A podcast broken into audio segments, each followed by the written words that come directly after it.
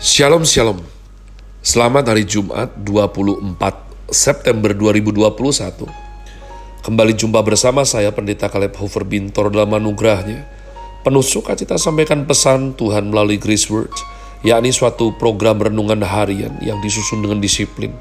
Kami doakan dengan setia supaya makin dalam kita beroleh pengertian mengenai iman, pengharapan, dan kasih yang terkandung dalam Kristus Yesus sungguh merupakan kerinduan saya bagi saudara sekalian. Agar supaya kasih dan kuasa firman Tuhan setiap hari tidak pernah berhenti menjamah hati kita. Menggarap pola pikir dan paling terutama kehidupan kita boleh sungguh berubah menuju Christ likeness. Masih dalam season autumn dengan tema Fruitful Grace Word hari ini saya berikan judul Pengakuan iman rasuli bagian ke-40, Mbak Tuhan. Panjang sekali ya, tak terasa. Pengakuan iman rasuli bagian yang ke-40, jangan jemu, apalagi berani bosan. Mari sekali lagi kita membaca warisan peninggalan daripada Rasul Kristus ini. Pengakuan iman rasuli. Aku percaya kepada Allah, Bapa yang Maha Kuasa, Khalik langit dan bumi, aku percaya kepada Yesus Kristus anaknya yang tunggal, Tuhan kita. Yang dikandung dari roh kudus, lahir dari anak darah Maria, yang menderita sengsara di bawah pemerintahan Pontius Pilatus, disalibkan, mati dan dikuburkan, turun dalam kerajaan maut. Pada hari yang ketiga bangkit pula dari antara orang mati, naik ke sorga, duduk di sebelah kanan Allah, Bapa yang Maha Kuasa dan dari sana ia akan datang untuk menghakimi orang yang hidup dan yang mati. Aku percaya kepada Roh Kudus, gereja yang kudus dan am, persekutuan orang kudus, pengampunan dosa, kebangkitan orang mati, dan hidup yang kekal. Amen.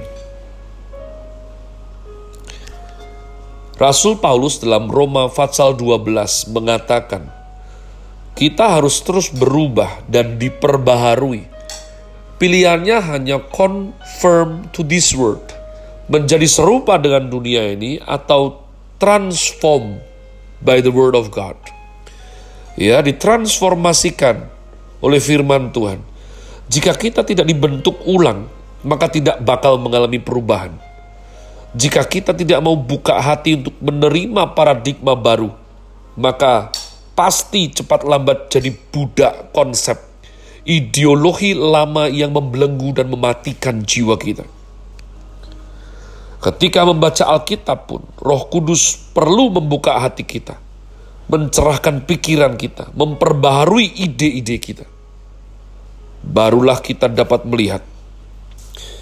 Kitab suci kita berkata harus ada perubahan dan transformasi kita dibentuk ulang, dibangun ulang, diatur ulang, digagas ulang.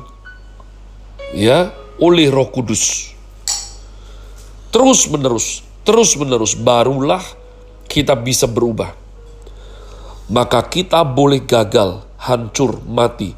Tapi firman Tuhan yang ada dalam diri kita tidak akan bisa dihancurkan karena firman itu kekal, tanpa salah dan melampaui segala bijaksana manusia.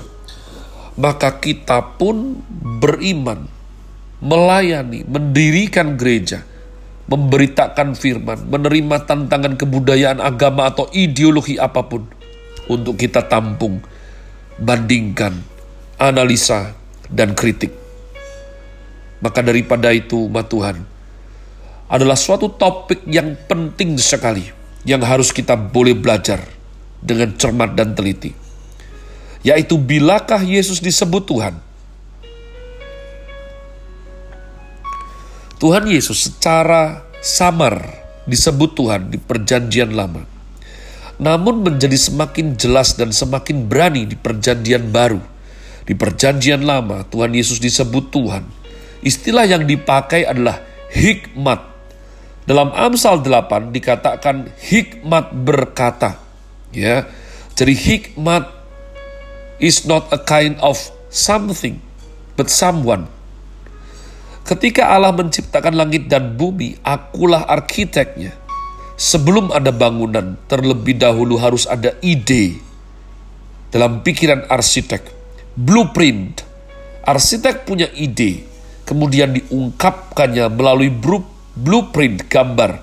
Gambar itu menjadi landasan untuk memimpin batu bata, tanah, pasir, kayu, paku, semen, dan segalanya. Ya, ide, gambar, eksekusi. Jadi ingatlah bahwa hanya kita yang dibentuk serupa segambar dengan Allah. Tangkap idenya. Itulah kenapa manusia disebut ciptaan mulia. Semuanya ma Tuhan. Setelah gambar, seluruh tukang seluruh ornamen, material diproses sesuai dengan rancangan. Arsitek harus punya hikmat. Arsitek pertama adalah Tuhan, alam semesta, yakni Yesus Kristus Tuhan. Beliau berkata, saat Tuhan Allah menciptakan langit dan bumi, aku ada di sampingnya sebagai arsitek. Semua ditetapkan dengan dalil, ukuran, dan hikmat yang tertinggi.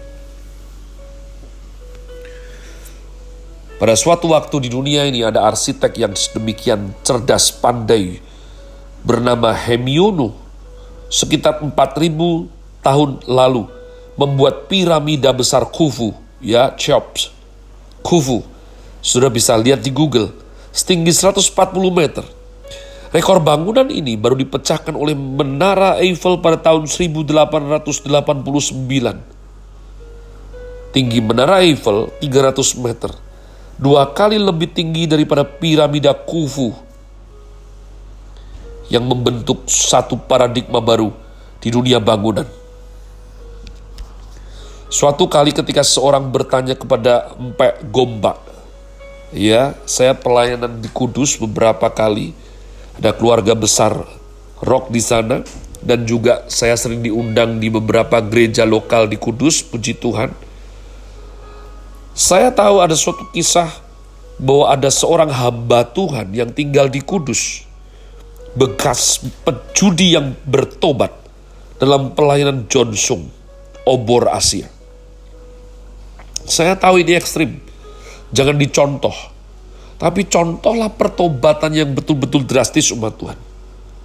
Empek gombak ini dari penjudi, dia bertobat sebab dilawat Tuhan luar biasa dan meneguhkan pertobatannya dengan memotong jempol tangannya sendiri dengan pisau besar untuk tidak judi lagi. Dia bikin momentum. Orang sudah bilang tidak perlu itu seperti itu, tapi dia bilang aku ini jenis bebal. Kalau tidak ada pengingatnya, aku pasti judi lagi. Dia potong jempolnya umat Tuhan. Sekali lagi, tolong jangan ikuti yang seperti ini Ya, setiap orang itu rema beda-beda. Jadi kisah yang indah yang saya sampaikan ini jangan sampai diselewengkan hanya ditangkap bagian potong jempol. Tidak, saya tidak akan akui bahwa saya ajarkan itu ya. Jadi umat Tuhan, ini kesaksian dia. Maka empek gombak ini memotong jempolnya supaya jadi peringatan. Setiap kali pengen judi dia lihat tangannya sendiri. Jempolnya sudah gak ada.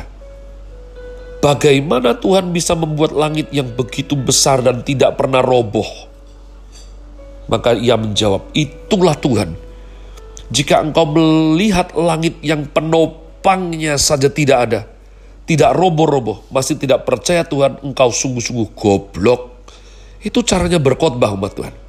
Itu cara dia khotbah. Tidak sekolah teologi, tapi khotbahnya begitu hidup dan lucu sekali. Coba lihat besarnya anugerah kuasa Tuhan. Langit yang sudah ribuan tahun, kita tidak tahu penyangganya di mana. Tidak roboh, itu kebesaran Tuhan. Khotbahnya susah dibantah atau dipikir panjang. Orang banyak ketawa, tapi juga tersentuh. Ia memang pendeta yang tidak pernah sekolah teologi, ya. tetapi Melalui empek gombak ini, banyak orang di kota kudus pada zamannya menerima Yesus Kristus Tuhan dan menjadi Kristen. Mengapa Yesus disebut Tuhan? Hampir-hampir tidak ada buku teologi dari barat maupun timur membahas hal ini. Tuhan Yesus dilahirkan ketika Agustus menjadi kaisar yang menyebut dirinya sebagai Tuhan. Allah di sorga melihat hal ini tidak beres. Di dunia banyak Tuhan palsu maka Allah menurunkan Tuhan yang asli untuk diperlihatkan kepada manusia. Agar manusia bisa membedakan kaisar yang mengaku sebagai Tuhan dan Tuhan yang disalibkan. Ketika manusia menyebut diri sebagai Tuhan, Tuhan yang asli turun dari sorga. Agar manusia yang menyeleweng kembali ke jalan yang benar. Ketika sejarah manusia mulai angkuh, sombong, menyeleweng, memalsukan diri sebagai ilah, maka Allah campur tangan, merendahkan diri, turun menjadi Tuhan di tengah-tengah manusia. Saat ini kita melihat orang-orang dunia semua sedang sibuk mau jadi jagoan. Banyak sekali umat Tuhan. Ya, saya tidak usah sebutkan. Tapi di organisasi, di organisasi gereja pun banyak orang-orang yang punya ambisi untuk berkuasa. Punya ambisi terasa sekali. Terasa sekali. Tetapi saya dengar-dengaran suara Tuhan. Akulah Tuhanmu. Akulah Raja di segala Raja. Upaya manusia sangat terbatas. Upaya manusia sangat terbatas. Kita yang bersandar kepadanya yang sungguh menghormati Kristus Yesus sebagai Tuhan dan Juru Selamat. Penyertaannya sungguh ajaib dan nyata. Have a nice day. Tuhan Yesus memberkati saudara sekalian. Sola. Grazie.